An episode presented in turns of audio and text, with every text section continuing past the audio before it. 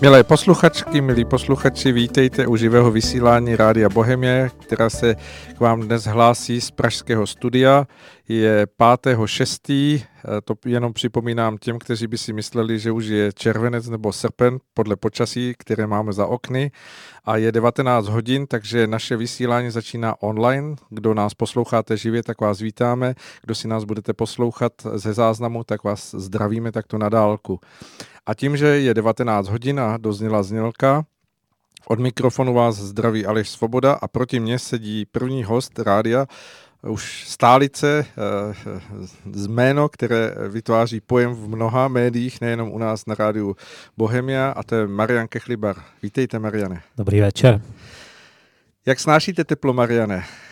Eh, přál bych si, aby ho bylo trochu míň. Eh, jsem rád za existenci eh, klimatizací a podobných vynálezů. Tady, tady v studiu to ještě docela jde, ale já bydlím v Přeži po většinu času, takže tam vždycky slyšíte, a teplotní rekord padl v Přeži u Prahy. Je to pravda. No. Zlý jazyk. Tam je vždycky ještě pár stupňů víc. No. Jestli to není tím reaktorem, který tam je. Ale ono tam bylo dost teplo na to, aby se tam kdysi pěstovalo víno ve středověku, takže myslím si, že, že to není reaktorem, ale ale teplo tam každopádně je. Dobře, eh, počasí je takové, jaké je a v Německém se prohání bousky, které hm, trhají střechy a zapalují domy a dějí se různé věci. Nedíváte se na to jako symboliku výsledku toho, co proběhlo eh, do voleb, eh, po volbách do Evropského parlamentu? Jo, ono, docela by to sedělo. Německá politická scéna zažila takovéhle otřesy a a je v neustáleném stavu a ne každý si může být i s svým křeslem. Pojďme se podívat na ty výsledky. My jsme minule eh, měli vysílání těsně před tím, než eh, bylo to celoevropské volení do Evropského parlamentu. Pojďme si to zrekapitulovat, protože ta hm, skladba toho zastoupení se změnila a vyplývají z toho různé věci zajímavé. Je to tak. Eh, poprvé za, možná za celou existenci eh, Evropského parlamentu nemají většinu socialisti a lidovci zároveň. Eh, v těch, jakoby, je to, asi, asi vědí posluchači, že ty jednotlivé strany z jednotlivých států, či no, naši lidovci a, a německá levice a francouzští tam makronovci, že, že jsou součástí nějakých větších nadnárodních celků. Myslím si, že není snad žádná strana, která by vysloveně překračovala hranice, ale ty menší strany se tedy asociují do nějakých celků a jsou také ty koalice, nebo dá se říct, jakési bloky. Uskupení, řekněme. No. Ano. A tradičně kdysi zdávno bývala největší ta socialistická koalice, která dneska už je teda druhá největší, ale poměrně osláblá zejména proto, že udělali špatný výsledek francouzští socialisté, němečtí socialisté a nic moc výsledek udělali italští socialisté. Nebyla to katastrofa, ale nic moc, řekněme. A pak byla, pak tedy někdy v, před 10-15 lety zdaleka nejsilnější silou byla, byla lidová strana až doteď. To je taky taková všeho chuť, jeden z nejdůležitějších členů jsou tam němečtí CDU, CSU, ti tradičně mývali jako jednotlivá strana, ne to uskupení, ale ta strana vždycky mývali, byli jedni z nejsilnějších. Měli třeba 35 poslanců no, v, v Evropském parlamentu. To už není pravda. A teď je nejsilnější Brexit Party, nemilím se. Ano, no. je to tak. A e, taky tam patřily různé další strany, například e, od nás Lidovci a e, z Maďarska Orbán, že? Ano. Což je takové trošku legrační, ale k tomu se ještě možná dostaneme. A poslední období vládli ti lidovci a socialisti pospolu, že vytvářeli takzvanou velkou koalici na evropské úrovni. Podle toho si rozdáli mandáty v Evropské komisi a měli nadpoloviční většinu. A kromě nich je tam x dalších menších struktur, jedna z nich je ALDE, to je taková dost pofiderní teda struktura, která zahrnuje jak Macrona, tak Babiše. Nevím, proč si přesně říkají liberálové, ono na nich nic extra liberálního není, ještě, ještě tak nejblíž k tomu má ta dánská strana, která tam je. Pak jsou tam různé frakce zelených, několik frakcí nacionalistů. Čiže je tam ECR, to jsou takový mírně euroskeptici, kde jsou třeba britští Toryové, je tam naše ODS. Uh-huh. A, a po těchto volbách tedy je vidět, že ten uh, tradiční střed, ta, ta velká koalice, která vládla spolu tak dlouho, že začalo být těžké od sebe rozeznávat, tak výrazně oslabila. Dneska už spolu vládnout nemůže, musí si někoho přibrat a asi nebude úplně jednoduché si vybrat koho.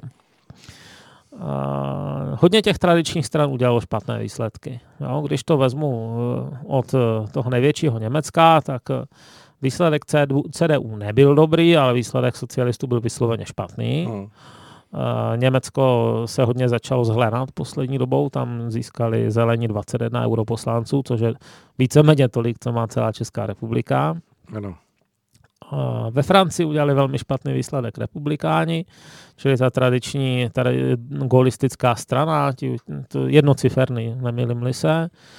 Stejně tak udělali velmi špatný výsledek tradiční socialisti, dohromady měli asi 15%, což je tragikomédie u stran, které mývaly dohromady třeba 75. Stejně tak měli špatné výsledky tyhle tradiční strany v Itálii. Berlusconi někde paběrkoval jako člen té pravice. Socialisti trošku líp, kolem 20%, ale, ale vůči časům, kdy mývali 40, je to stejně propad. A jakž takž to zachraňovali třeba na té levici španělští socialisti, ti měli dobrý výsledek nebo třeba nizozemští, což teda nikdo nečekal. Jo. Ta, nizozemí bylo velké překvapení, tam se ty volební odhady úplně sekly, tam, tam se čekalo, že nejsilnější bude to Forum for Demokratii, taková, taková nová strana, která hodně horuje za přímou demokracii a, a moc se nemusí s tím stávajícím uspořádáním. A sice teda byli relativně silní, ale předběhli je právě ti socialisti, které každý odepisoval. No, a na eh, pozadí tady tohle oslabení těch velkých stran máte posilování těch stran okrajových, eh, které jsou v podstatě ze dvou pólů. Jeden pól je uh, zelené hnutí, které hodně posílilo v Německu, nějak posílilo ve Francii, ne zas tak výrazně, týká se to hlavně Paříže, ale přece jenom. Uh, docela výrazně posílilo třeba ve Finsku. Eh, ale i dnes zase měli výsledky trochu horší. Třeba ve Švédsku ztratili si, myslím, dva ze čtyř europoslanců. Uh-huh. A taky si nemýlím se, tak je nějaký britský uh, zelený europoslanec. Možná i dva. To nevím slavy přesně, ale nějaký, nějací jsou. Myslím, že jeden z Walesu, jeden z Anglie. To bychom se museli podívat online.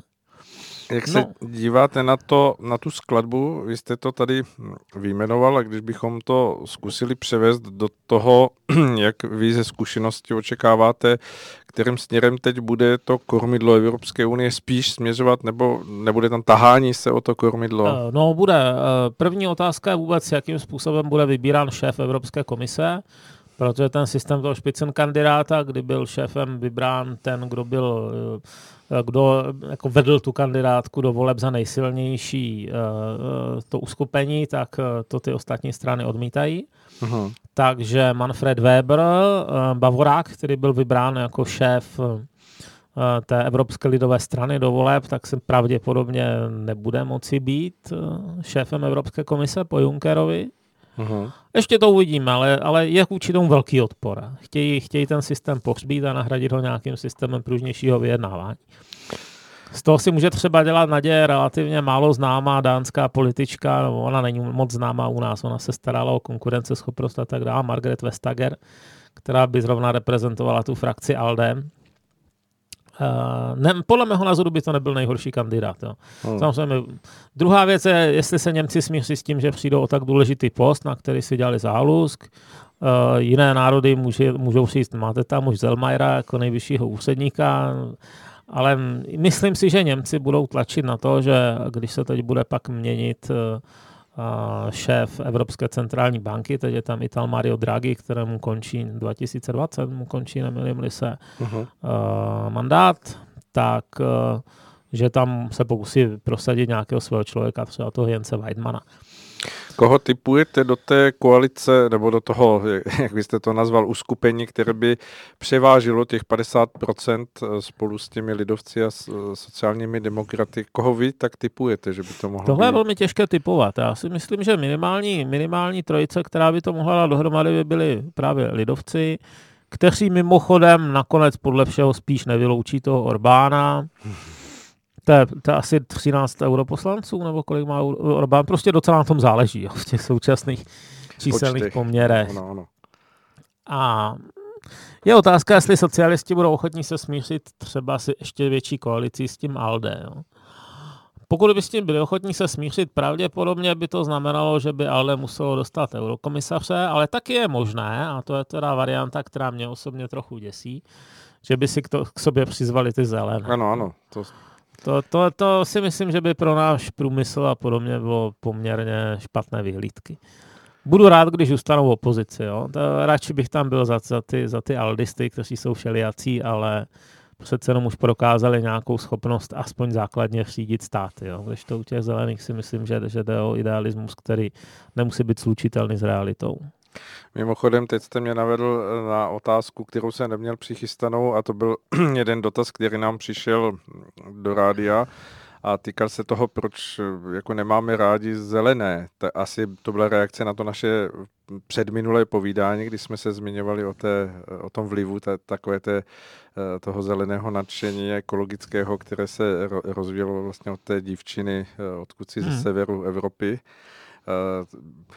Jak to vnímáte? Jste, jste zaujatý vůči? Určitě, ale víte co, mně prostě ta jejich politika číselně nevychází. Já mám rád čísla a, a, a nějaké skutečnosti a to tažení eh, za dekarbonizaci ekonomiky eh, bude šíleně drahé. To už, to už je jedna z věcí, která se prokázala na té, na té německé energii vende, kdy se snaží eh, nějakým způsobem přejít na totálně na obnovitelné zdroje energie. Za druhé tam schází docela důležitá infrastruktura, například pomocí těch obnovitelných zdrojů je opravdu těžké vyrábět stabilně elektřinu. Jo? Vždycky, když vidíte, že se chlubí ti, ti zelení, že dosáhli nějakého 14 dní, kdy vyrábějí jenom z větrníku, no to je pěkné, ale, ale ono je podstatné vyrábět non-stop. Hmm. Čili musíte mít pokryté ty situace, kdy je zima a nesvítí slunce a nefouká vítr a ty situace nastávají. Reálně nastávají, někdy jsou to celé dny. Jo, nemůžete těm lidem říct zmrzněte. No, a, a v takovém případě jako odbourat eh, uhelné elektrárny, jaderné elektrárny je podle mého názoru extrémně krátkozraké. To je jedna věc. Druhá věc je, že dojde-li k uh, deindustrializaci Evropy, což si myslím, že s těmi super přísnými normami by došlo. No, nedokážete vyrobit třeba spalovací motor, který by splňoval tyhle představy. Tak uh, zaprvé si myslím, že se tím moc CO2 neušetří protože ona se ta průmyslová základna prostě přesune jinam, kde nemají takové uh, představy. Jo? Dneska není Evropa ústřední uh, výrobce světa, ústřední dílna. To platilo v 19. století. To už začalo mizet ve 20. století, když Amerika se z původní rurální země, kde se hlavně pásl dobytek, stala uh, velkou průmyslovou zemí. To už platilo koncem 19. století. Ve 20. století se začal ten proces ještě zrychlovat, nakonec začala růst jihovýchodní Asie, teď už Jižní Asie. Jo? A dneska se většina věcí vyrábí uh, mimo, mimo Evropu. Valná většina věcí. Jo? Když, se, když si vezmete cokoliv, co, co kolem vás leží, eh, stojí a díváte se, kde je to made in, tak zjistíte, že to většinou není made in evropské země. No. Že je to Tajván, Čína, Filipíny, Větnam, jo? Japonsko někdy, Indie, Pakistán. Už se to týká i takových věcí, jako je oblečení. Hmm. A Tyhle ty země upřímně jenom velmi rády využijou příležitosti, že my se zbavíme zbytku toho našeho výrobního průmyslu a převezmou to. A my, když nebudeme mít co vyrábět, já nevím, za co si to vůbec koupíme upřímně, jo, ty jejich hmm. výrobky. Hmm. Takže tahle ta, tahle ta vize mně nepřijde nikterak konstruktivní a to i kdybych přijal tu, tu variantu, že teda CO2 se musí šetřit za každou cenu. Jo. Ale to bude taková každá cena, kterou si myslím, že ten zbytek světa nebude ochoten napodobit. Jo, zkuste předstoupit jako indický premiér před Indii, který je miliarda a půl pomalu a říct jim, hele, mm, prosperita se odkládá, jo, musíme šetřit za každou cenu CO2, to znamená, že zrušíme náš vlastní průmysl. Neudělá to. Hmm. Jo. Jediné, co uděláme, že, že se tady jako propadneme do, do poměrů, které jsou uh, neudržitelné. No, tak... Na to máme trochu vysokou hustotu obyvatelstva, abychom tady fakt mohli žít bez elektriky. Ten entuziasmus, se kterým jste se zakousl do mé otázky, svědčí o tom, že to máte nastudované. Tam byl také dotaz na to, jestli máme nějaké odkazy, eh, ze kterých vycházíme. Máte někde na, na vašem webu? Nejzajímavější téma si myslím, eh, vždycky jedna věc jsou, dejme tomu předpovědi a druhá věc je realita. Jo? A co se týče tady té dekarbonizace, já myslím, že stačí se podívat na to, jak špatně to šlo Němcům. Němci se na tu, tu cestu k té své energii vende vydali už před víc než deseti lety. A rozhodli se, že se časem zbaví jak jaderných elektráren, tak uhelných elektráren. A to je extrémně drahý proces. Jo. Mm. Kdysi, kdysi prorokoval nějaký ten jejich ministr za zelené právě, říkal, že to, že to bude tak levné, že to bude jednoho Němce stát tolik jako jedna uh, kulička uh, zmrzliny měsíčně, jo, Ice Google, mhm. což by bylo euro, dejme tomu, při tehdejších cenách. Ono to, to podcenil asi 14 nebo 15 násobně, jo, to, to není úplná sranda. Takže oni teď mají nejdražší elektřinu v Evropě, navíc do toho museli zamotat zamotat to, že jejich průmysl teda prohlásil, že to nesnese tyhle vysoké ceny, no tak udržují umělé nízké ceny pro průmysl, o to víc za to musí platit koncoví spotřebitelé, domácnosti, Jo, a stejně se stane naprosto běžně, že uh, přijdou dny, kdy Německo musí dovážet elektrickou energii. Hmm, ano. Jo, a, a buď to dováží teda z jaderné Francie, nebo ze špinavého uhelného Polska a České republiky. A, a zdá se, že se s tím museli nějak smířit i s tím, že je to pokrytectví. Hmm. No a druhá věc je, že zase někdy přijde den, kdy větrníky točí o 106 a někam se ta elektřina dát musí. Jo? A těch, těch zásobáren není za stolik v Alpách a podobně, těch vodních, protože to je pomalu jediný, jediná cesta, jak uskladnit na delší dobu elektrickou energii.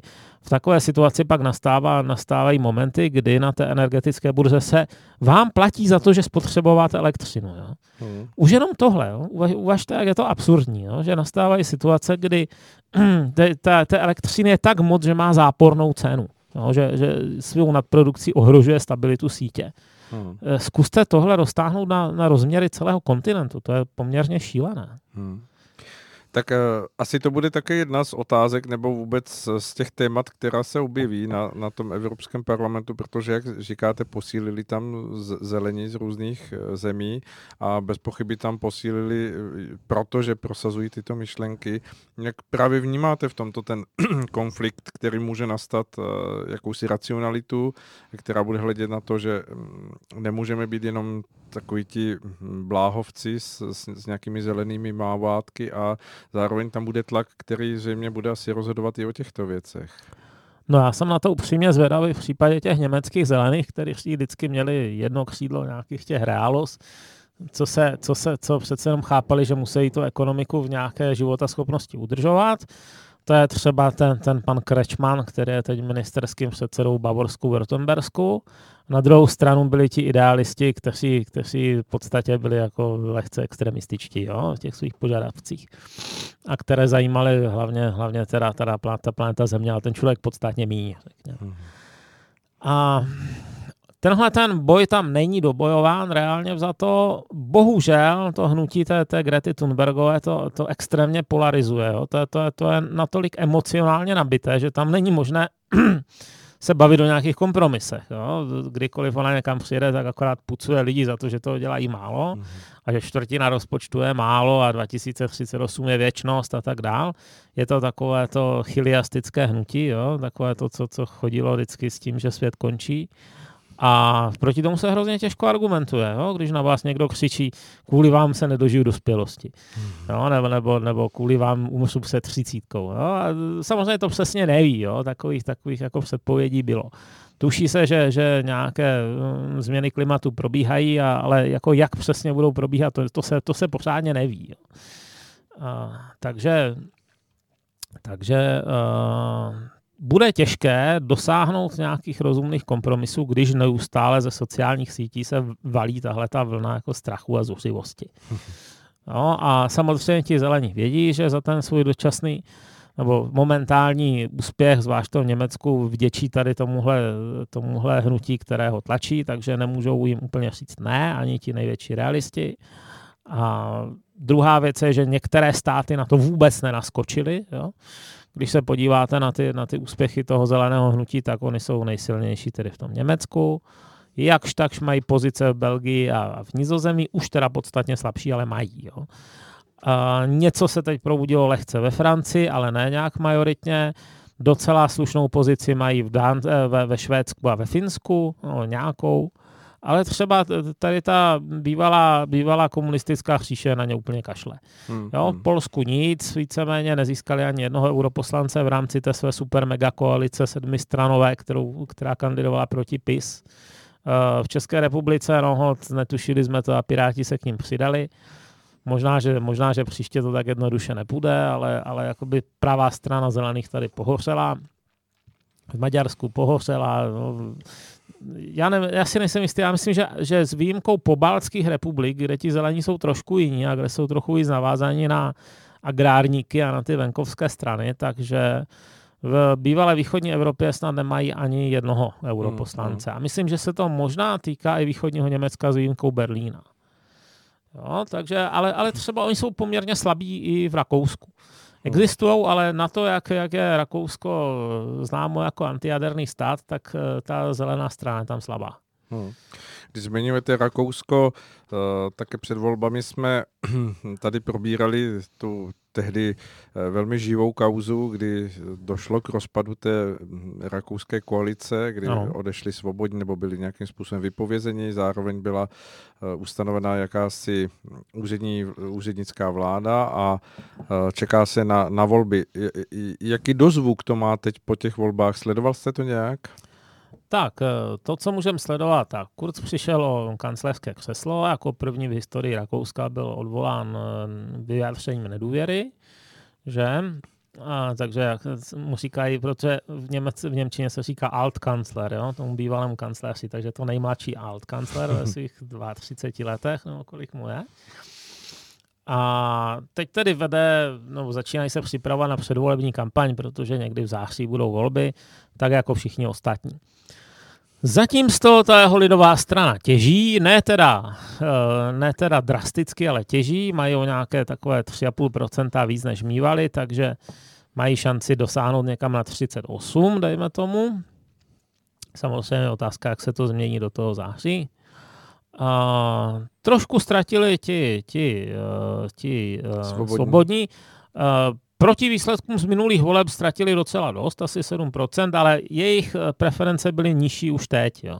Uh-huh. Uh, oni získali tuším 26% v posledních volbách, uh, teď mají preference kolem 19 a předtím se to pohybovalo tak kolem 21 až 23, takže, takže jakoby mírný pokles, ale nic drastického. Jo. Není, to, není to ta situace jako tehdy, před asi 15 lety, kdy se vlastně ta strana rozdělila a tehdy, tehdy se Haider odešel, jo, ten, který už je mrtvý, ten korutanský hejtman a založil si nějaký ten Bündnis Zukunft Österreich, BZU, a tehdy myslím, že klesly na jednociferné hodnoty. No tak to ten, ta, tahle situace to není. Nějaké to poměrně početné voličské jádro si udržují. Novým předsedou je momentálně ten Norbert Hofer, což byl jejich kandidát na e, prezidenta. A to možná mají i docela kliku, protože Hofer svého času oslovil docela dost voličů. Hmm. Jo, v prvním kole si, si si pamatuju, měl 35% a v druhém těsně pod 50%. Hmm.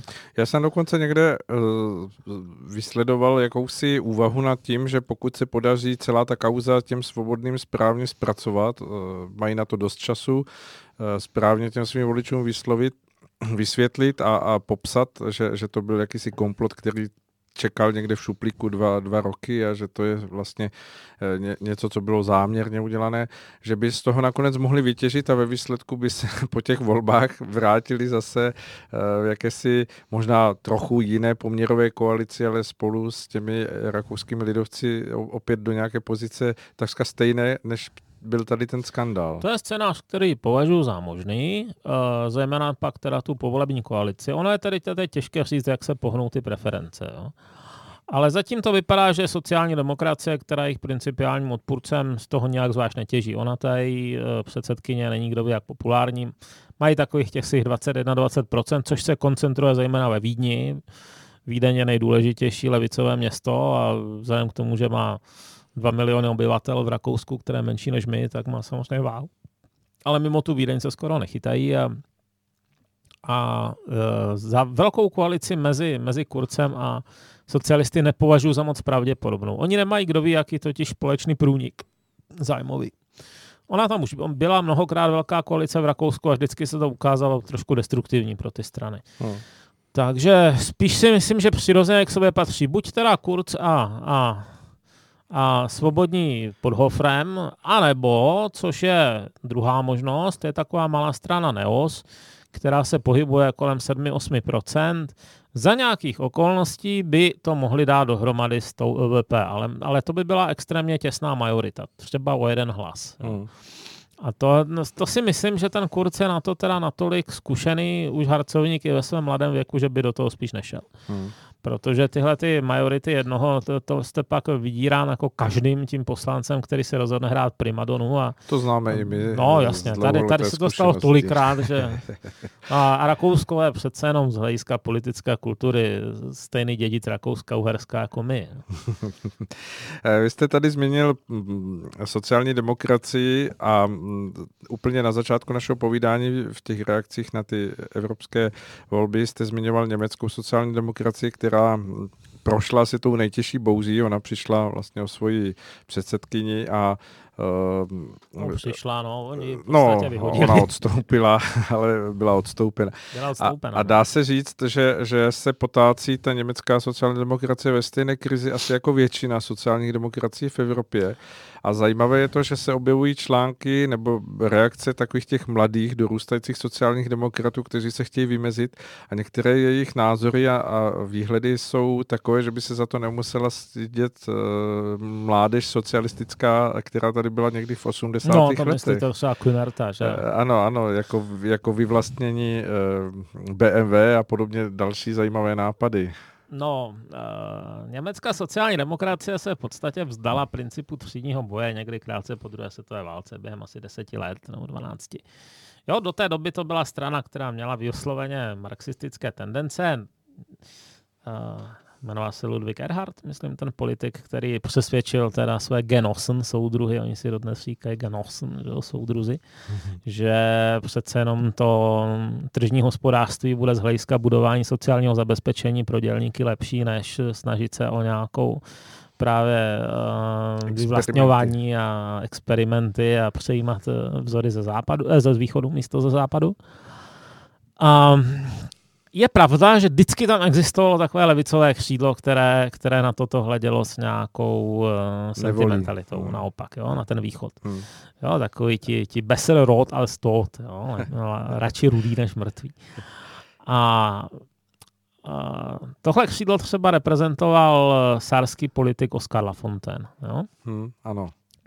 Když pak teda došlo k pádu železné opony, trošku jim to samozřejmě zkomplikovalo situaci, ale na druhou stranu jim tam přibyli čerství soudruzi z NDR, takže časem došlo k vzniku nějaké levicové strany, která se teď jmenuje Die Linke a tam přešlo i hodně těch ultralevých socialistů. Tím se zase ta strana, ten zbytek té strany, když se zbavil toho levého křídla, tak se zase přirozeně posunul trochu do středu. No.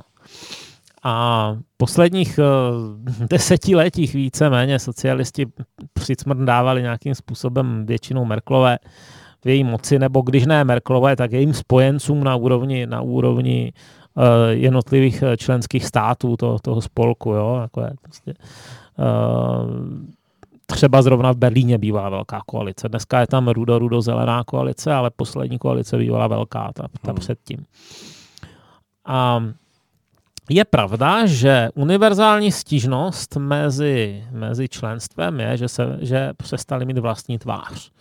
No, že jakoby nemají moc co nabídnout. Kdežto třeba ti zelení, byť nesouhlasím se spoustou jejich myšlenek, tak jsou nějak ideologicky živí. U nich, u nich víceméně víte, co ta strana chce, i když je to hromada příkazů a zákazů, ale aspoň si umíte představit, co chce. U těch sociálních demokratů německých to bylo dost těžké si představit. Jsou takový beztváří. Jo. A um, už to kritizovali teda dříve, předposlední pokus o nějaké, o nějaké vedení, eh, to byl člověk jménem Martin Schulz, to byl bývalý šéf Evropského parlamentu, ten přišel, že se teda od, uh, nějakým způsobem odliší od Merkelové tím, že budou požádat Spojené státy evropské, to bylo jeho téma v kampani, s tím teda hrozně vyhořel.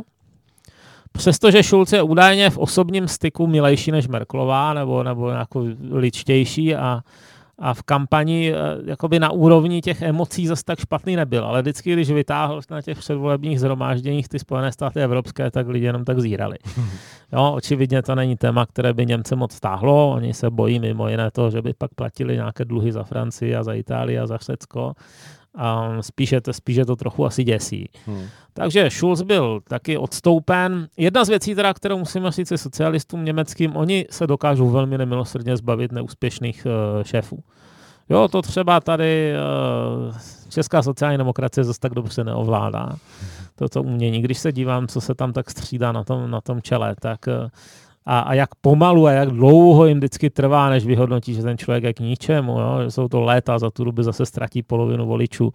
To, to, v tomhle by si zrovna mohli teda čeští sociální demokrati lehunce inspirovat.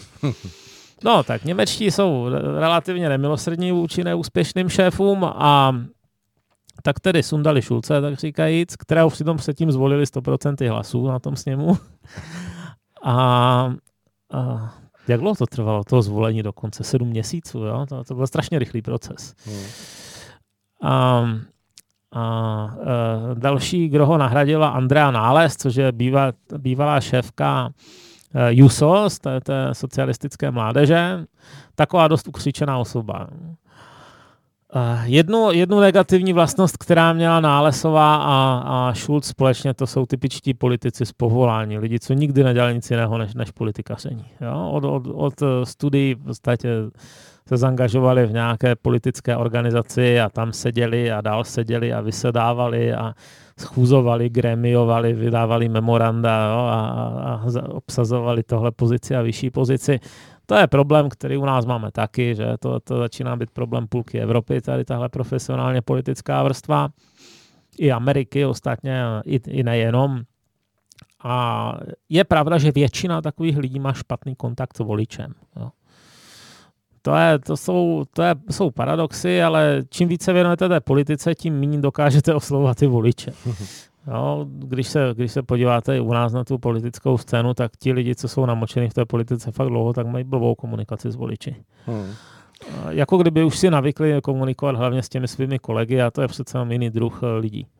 A teď, no a Nálesová teda no. utrpěla docela velké ztráty. Jo? Pod, vede, pod jejím vedením prohráli uh, socialisti volby v Brémách. Bremen, to je, to je snad vůbec nejmenší spolkový stát, uh, městečko v podstatě, město. Eh, Bremen plus Bremerhaven, čili ten, ten jejich přístav, eh, to byla tradiční bašta socialistů. Vždycky ta přístavní města, kde bývalo hodně dělníků a podobně, tak, tak to byly vždycky rudé bašty, jo? ať už to byl Hamburg, Kiel, Bremen, tam se vždycky, vždycky konaly spoury a, a, a zbouření matrosové obsazovali lodě a podobně. A vždycky to, to prostě byly, byly oblasti, kde si, kde si konkurence neškrtla, tak říkajíc.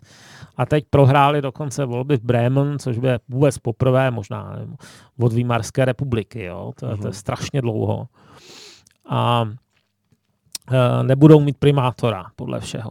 Takže to byla, to byla velká symbolická facka, že už přicházejí o jednu z posledních svých bašt na mapě Německa. Taky je ohrozili zelení, ale v tomhle případě ohrozila i CDU.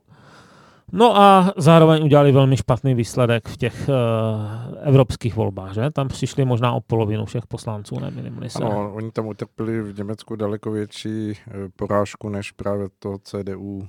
Ano, a výrazné bylo třeba to, že ztráceli i ve svých bývalých východních baštách. Jo? Taková třeba saská sociální demokracie je na kapačkách. Jo? To, to by byla jednotka intenzivní péče. Kdyby to byl člověk, tak by tam ležel. Ti už na tom jsou pomalu stejně špatně, jak česká sociální demokracie.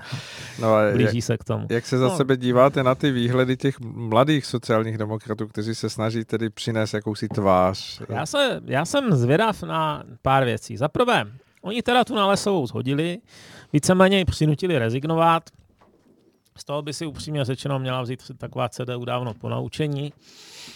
Ale uh, nedokázali se ani zhodnout na tom, kdo by měl v mezičase, než bude nějaký nový předseda, tu, tu stranu zvolit, tak tam jmenovali nějaký triumvirát. Jo. Lidí, kteří zrovna nevypadají na to, že by se do těch funkcí hnali, tím se tam asi kvalifikovali. Jedna z jejich nadějí je pán jménem Olaf Scholz, což je současný ministr financí, to je bývalý primátor města Hamburgu. A o něm se dá říct, že minimálně nějak rozumně umí hospodařit. Jo. Na socialistické poměry relativně dobře. Jo, není to takový ten typ Maláčová, jako že by úplně každému všechno rozdal. On si získal určitou popularitu jako burgermeister v Hamburgu, takže je možné, že by tu stranu nějakým způsobem dokázal uh, aspoň uh, stabilizovat, jo, zastavit ten propad. Ale samozřejmě, bude, bude čelit dvěma otázkám. První otázka, co s tou šílenou velkou koalicí? Oni vždycky vlezli eh, s Merklovou prostě do, do postele, tak říkajíc, a vždycky o tam tu vylezli ve, ve strašně špatném stavu. Jo. A jedna z věcí, kterou ten Schulz nechtěl připustit svého času, když v roce 2017 to dopadlo tak, jak dopadlo, že by tam lezli znovu. Hmm. A nakonec si odhlasovali nějakým vnitročlenským hlasováním, že teda půjdou ještě jednou, ale že si to někdy v polovině mm, toho volebního období znovu vyhodnotí. A to je zrovna teď, to, to bude někdy na podzim 2019. A skutečně se zdá, že, že za, ty dva, za ty dva roky se jejich situace ještě dál zhoršila. Jo? Jako já bych na jejich místě asi o tamtud odešel. Na druhou stranu, vždycky je tam ten souboj, řekněme, dlouhodobé a krátkodobé vize. Jo? Z dlouhodobého hlediska jejich uh, bratření s Merklovou bylo škodlivé pro ně, uh, nedokázali se vyprofilovat. Ona je takovým záhadným způsobem schopná na ně přesouvat všechny neúspěchy ze své politiky, zatímco všechny úspěchy věcí, které třeba i navrhli oni, tak si nějak tiše přivezme. A tohle to podle mého názoru není dobré partnerství. Jo? nevyhovuje to tě, tomu jednomu partnerovi silně. Já myslím si, že by bylo správné jít ven a ono, si, on, on, on to říká docela dost těch sociálních demokratů. Na druhou stranu, jejich preference a pozice je tak špatná, že kdyby vyvolali předčasné volby nějakým zázrakem, tak, tak ztratí ještě, víc. ještě víc. Jo? Dlouholetí soudruzi Genosen jo? přijdou o své, o své místa, asistenty, služební vozy a tak dále. To samozřejmě na Genosen působí dobře. A já si myslím, že to nakonec skončí nějakým dalším všepartajním hlasováním o tom, jestli ven nebo ne. Hmm. A jsem teda zvědavý na roli, kterou se, se, se hraje ten pan Kühner, což je teda taky další politik z povolání, akorát zatím mladý. A ten, ten eh, víceméně argumentuje tím, že se mají chytit radikálních levicových názorů, přesně jak jste říkal, čili nějaké jako vyvlastňování, snad teda aspoň s očkodným, ale přece jenom eh, návrat k nějakému prostě možnosti, že by podnikal nebo eh, reguloval podnikání stát a podobně. A uh, já si teda osobně myslím, že pro západní Němce to není moc přitažlivé. Jo? Hmm. Je otázka, jestli by s tím nespunktoval něco naopak v tom východním. Ale východní projevilo v těchto volbách tendenci volit AFD docela významně ve dvou těch, ve dvou těch státech, v Braniborsku a v Sasku to byla vůbec nejsilnější strana. A já si myslím, že tam ta sociální demokracie s tím nezapunktuje. Hmm. Tak uvidíme, budeme to sledovat ono se to mhm. bude vybarvovat. A pojďme ještě uh, v rámci toho povolebního hodnocení k té hm, jakési raritě nebo neočekávané záležitosti toho výsledku v Británii. Ano. Vlastně zástupců těch, kteří by už tam teoreticky neměli být, ale jsou tam. Ano. Eh, takže co Farážová strana pro Brexit, která víceméně poměrně výrazně zvítězila? Faráš je člověk, který, co se týče destrukce, on nemá sobě rovného. Jo. Podle mého názoru on by se zbláznil, kdyby musel být ministerským předsedou a skutečně za to zodpovídat, ale, ale jako rozhodit to. v tomhle směru ho podcenili všichni a hrubě.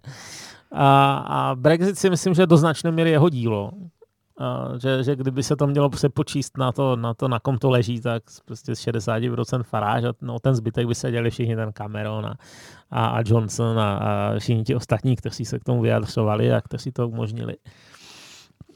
Brexitová strana v zásadě nemá ani program, jako jejím programem je Brexit. což je svým způsobem takticky hrozně chytré, protože díky tomu ona si dokázala přitáhnout voliče ze všech možných vrstev, levičáky, pravičáky, a kteří Ho... zase chtějí, aby se ten Brexit teda realizoval. Hovoří se, že byli osloveni mnozí voliči konzervativců, kteří vlastně nejsou spokojeni byli. s tím vývojem, který, který tam teď probíhá. No. Důležitá věc, uh, on je té účast těch volbách byla nízká no, na britské poměry. Hmm, hmm. Kolik byla to bylo 37, si hmm. myslím. Čili to je skoro přesně dvakrát méně, než kolik lidí přišlo k tomu brexitovému referendu. Tam hmm. mělo nějakých 74% účast. Takže samozřejmě eh, každá ta analýza, když se díváme na výsledky tady těchto eurovoleb v Británii, musí být eh, změkčená nebo, nebo, nebo eh, musí k tomu přidat varování, že jde o úvahy nad poměrně nízkou volební účastí. Jo? Takže to nemusí úplně věrně reprezentovat ty názory těch Britů. Rozhodně to nemá stejnou váhu jako to brexitové referendum, mhm. jo? Kde, kde přišlo dvakrát tolik jedinců. Ano, ano. Ale je pravda, že konzervativci utrpěli ohromné ztráty. Uh, ona je to přece jenom docela silná strana, která má se 100 tisíc členů a ona nezmizí. Jo? Jen tak po třech letech existence, zdaleka nejstarší politická strana v Evropě, rozpoznatelná. Ale to, že nebyli schopni ten Brexit nějak realizovat, to je stálo, momentálně dostalo ohromné množství preferencí a, a v zásadě to teď taky zlomilo vás té Theresa May, že jo, tam má někdy pozítří rezignovat, je to ano, tak? tuším, že pozítří. Sedmého, že, no. A teď bude samozřejmě boj o to, kdo bude ty konzervativce vést dále. Eh. To se dělá tak, volby, volby konzervativního předsedy se dělají tak, že je nějaká množina kandidátů. Myslím si, že každý musí mít nějaké minimální množství doporučení.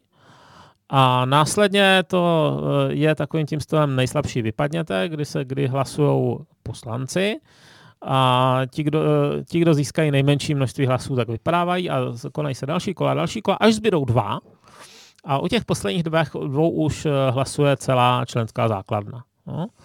A myslím si, že naposledy, když, byla, když, když to vyhrá Mayová, tak to skončilo tak, že ta členská základna ani nehlasovala a že ta její konkurentka, ta Andrea Líc, se prostě odstoupila. Jo. Takže ona to vyhrála, tak říkají, skontumačně, kdy jsme použili sportovní výraz, ale moc jí to teda štěstí nepřineslo. No. A když vezmeme, že jedním z těch možná hodně, hodně jako dobře postavených kandidátů je Boris Johnson, a zároveň, bývalý primátor ano, města Londýna. Ano. No. A zároveň je uh, on čelí jakému si uh, obžalob, obžalobě za to, že, že v té kampani před Brexitem, před tím referendem vlastně zavedl uh, ten jakýsi uh, plagátek nebo jakýsi transparent, že Británie vystoupením z Evropské unie ušetří řádově nějakých 350 nebo kolik milionů liber týdně. A mm, když by se stal premiérem a zároveň byl čelil této obžalobě, to bychom se hodně přiblížili České republice, jako v baště demokracie. No snad jo, ale přece jenom je pravda, že, že um, předvolební kampaň to je takové běžné lhaní. Jo. není, to, není, to, není to dotační podvod. Je, v tom jistý rozdíl, samozřejmě. Je, je, je. Dobře. A Johnson je zrovna docela bohatý člověk, byť teda ten, ten Rees je asi bohatší. Jo. Tam aspoň můžeme říci, že ti lidi tam asi nejdou primárně kvůli svému obohacení. Hmm. Uh, Johnson si myslím, že má slušné šance, protože on má takovou je takhle, uh, on nevypadá jako intelektuál, což teda trošku klame tělem, protože ovládá několik jazyků a, a má za sebou úspěšná studia a podobně, ale on vypadá jako takový ten lidový konzervativec, takový ten, se kterým sedíte na pivu a vykládáte si historky. Jo, to je jeden z důvodů, proč dokázal i v Londýně, který vůbec není konzervativcům nakloněný, být, být premiérem. Jo. On měl dokonce nějaký pořad, ve kterém vystupoval eh, v čase té, té regionální politiky v hmm. Londýně a byl oblíbený díky tady těmto svým ano. spontánním vystoupením. Což podle mého názoru znamená, že dojde-li do toho, do toho kola jako těch dvou posledních, takže to vyhraje. Hmm. Jo, v, v té všelidové základně konzervativní strany si myslím, že by neměl oponenta v takové situaci. Samozřejmě možné, že ti poslanci se střelí dřív, protože tam je velký rozdíl mezi mezi uh, vedením té strany a mezi členskou základnou. Členská základna, většina konzervativců si přeje Brexit, a to možná skoro za jakoukoliv cenu dneska už, po, po těch nekonečných tahanicích. Myslím si, že je to kolem 70% konzervativců, jo? 74 hmm, něco takového, procent konzervativních členů a voličů si Jakýsi Brexit. Brexit za každou cenu. Kdežto uh, ti poslanci z toho mají strach. Hmm. Oni jsou často navázáni na britský průmysl nebo na nějaké takové lobistické skupiny, které zase mají obavy z toho, z toho že ten Brexit bude, uh, zvlášť ten no deal, když by nedošlo k, k sjednání žádné, žádné změkčující dohody předem, takže by mohl být velkým otřesem pro britskou ekonomiku. Jo? Hmm, ano. To nikdo přesně neví, ale je možné, že by to tak skutečně bylo, protože jedna z věcí, co, se, co tady skutečně jako nastala, je, že se hrozně provázaly ty výrobní a dodávatelsko-odběratelské řetězce, takže, takže náhle jejich přerušení by asi bylo poměrně bolestivé. Eh, kde jsi se slyšel jakési přirovnání, že ten tunel, který je eh, vlastně mezi Anglií a Francií, je jakousi pupeční šňůrou, která symbolicky drží tu Anglii teď v, té, v jakési spojitosti s tou Evropou. Byl to zajímavý příměr, no. No, myslím, že to nemusí stačit, tahle ta šňůra. tak hodně nám neodplujou do prostřed Atlantiku, jo, ale ale mentálně už teda trochu pryč jsou, jo. To, je, to je zjevné. Já si myslím, že i ti Remainers si tam pochopili, že Remain nebude. Hmm. Že by to způsobilo takové komplikace jako vnitropolitické, že by to sešlo dalších 25 let. Už tak je dost blbé, že to řeší tři roky. Hmm. Když ještě, Mariane, zůstaneme u té Británie, my jsme odskočili na, na tu pozici toho britského prime ministra, ale uh, vraťme se k osobě pana Faráže.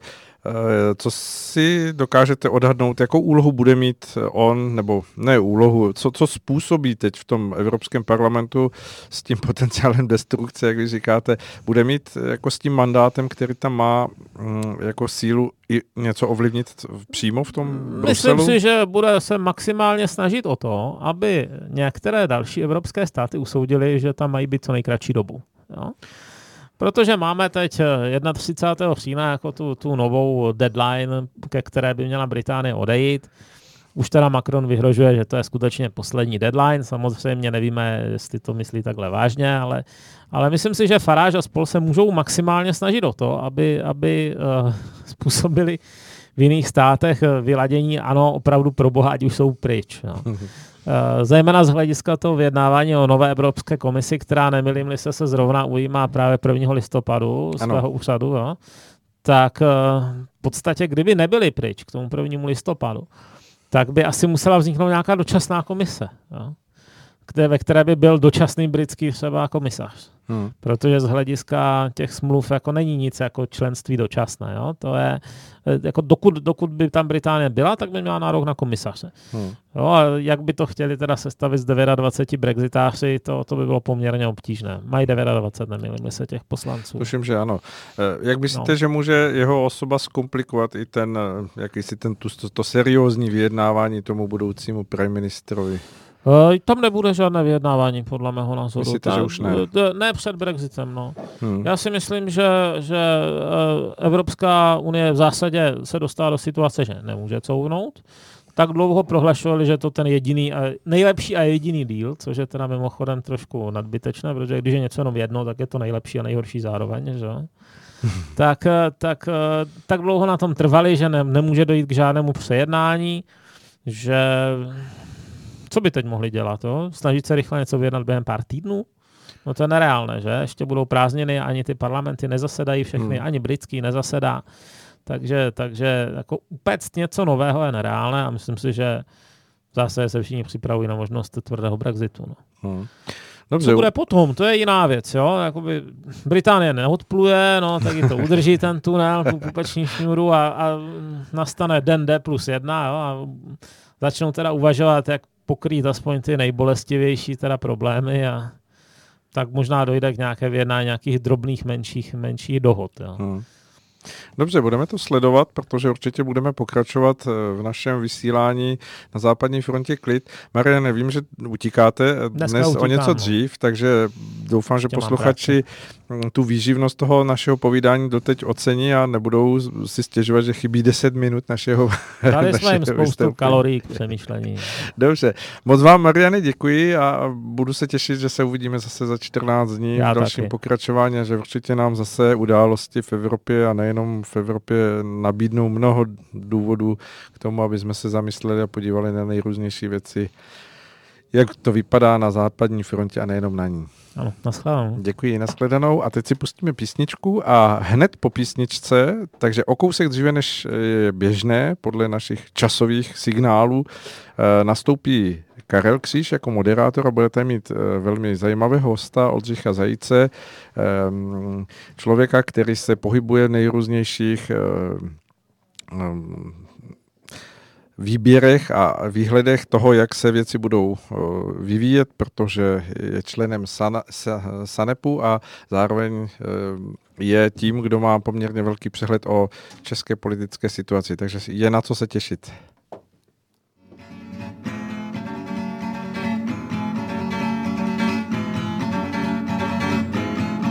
Studené parádě kožených křesel kožených křesel, kožených křesel. Sešli se k poradě výrobci hesel, výrobci hesel, výrobci hesel. Mnohé, co hrozilo, pozbylo punce, za okny mrazilo srpnové slunce a křičelo na lidi pamatuj. A křičelo na lidi pamatuj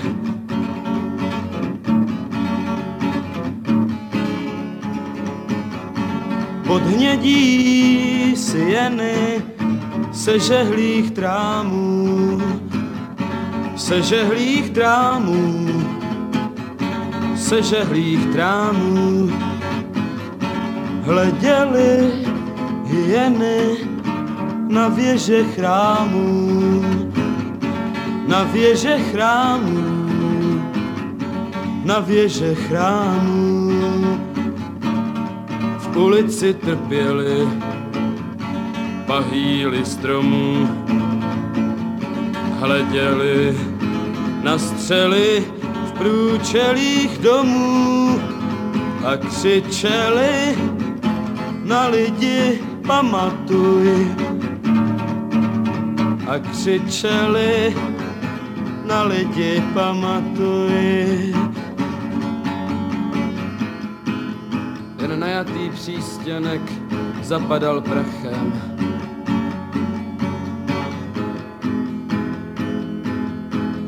jen pavouci v síti a trpký pach klihu. A embrya myšlenek chvěla se strachem. Kéž nemusí žíti, kéž nemusí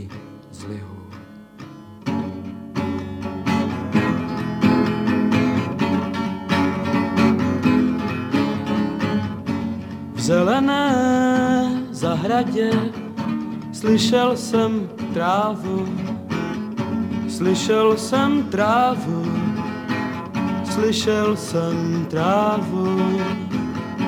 Mluvila o zradě, o pěstním právu, o pěstním právu, o pěstním právu.